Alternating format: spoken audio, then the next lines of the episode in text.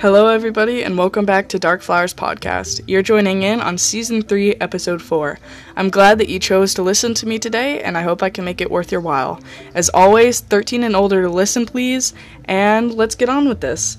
Today we're listening to the Agropelter. Um, it is a different type of creature in legend, or for all we know, a myth. Um, it is a more known as a mythical, fearsome critter said to inhabit hollow trees uh, from Maine to Oregon. Uh, from this vantage point of being in the trees, the creature would array an unwary person, and they would hurl wooden splinters and branches at what they saw as a quote-unquote intruder. Uh, some have described the creature, though, as being so quick it's never seen, almost like a bat, but one reference also describes the creature as having a slender, wiry body and the face of an ape and arms of mus- muscles, with which it can snap off dead branches and hurl them in the air, uh, almost as heavy as a shotgun. So, you know, that's, that's a lot. Uh, as well as, I will be calling this creature the Agro for a little bit because it's the first spelling of its name, and it is hard for me to pronounce, so I hope you guys can all forgive me. But the Agro uh, subsists on woodpeckers, hoot owls, high holes, and rotten wood, uh, and a lot of the times they arrive in odd numbers, and they're blamed for the disappearance of people in northern forests.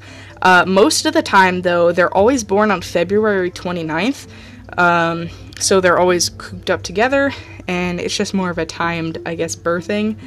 Um, but they're known to attack and kill what they see. Uh, when loggers died from branches falling on their heads, though, the Agro was blamed for throwing the heavy branches, and another reference describes the creatures having the head of a gorilla or some other terrifying ape, but not fully furred, and that its body was stretched out almost like a starving bear, which actually does leave people to believe that maybe this was also trying to eat people too, trying to discover its tastes in food.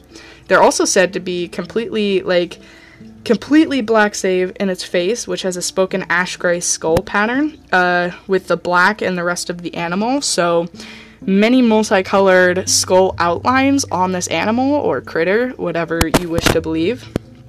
In one account, though, an Agro kidnapped a pioneer and fed him raw fish until he escaped. So for all we know, this creature could just be something that we've made up, or it could just be something that genuinely wants to figure out us humans and what we're actually doing. Um, it's definitely widely known around the Washington area, all the way down to Oregon, Maine, uh, any place that's really wooded, um, which is crazy. And a lot of people connect this beast uh, with, obviously, Bigfoot and everything else like that. But again, it's described to have long hands as well, and to just have a freakishly look, because the long arms are needed to, like, hurl these branches and these twigs, but it's also said that they have tried to save people, for instance, so making noise when things are falling.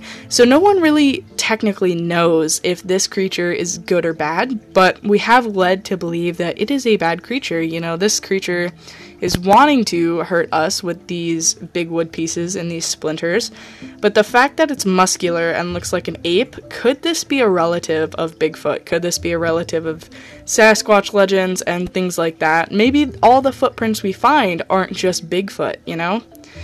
I... I think it's interesting. I definitely just learned about this a little while ago, and I thought it would be a good new episode to share since I haven't uploaded. So I'm really curious about your guys' opinions. Um, what do you guys think this is? Myth? Legend? Is it real? Is it a cousin of Bigfoot? How do we feel about this? Is it something that we truly want to believe in? That's the true question.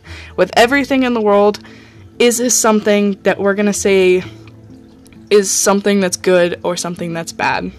Uh, as always, the email will be in the description, so are the Instagram, and I hope you guys are having a wonderful day, and I apologize for the short episode, but I will truly be uploading more before the summer ends, so make sure to keep your notifications on and grab your popcorn as always, and I'll see you guys next time.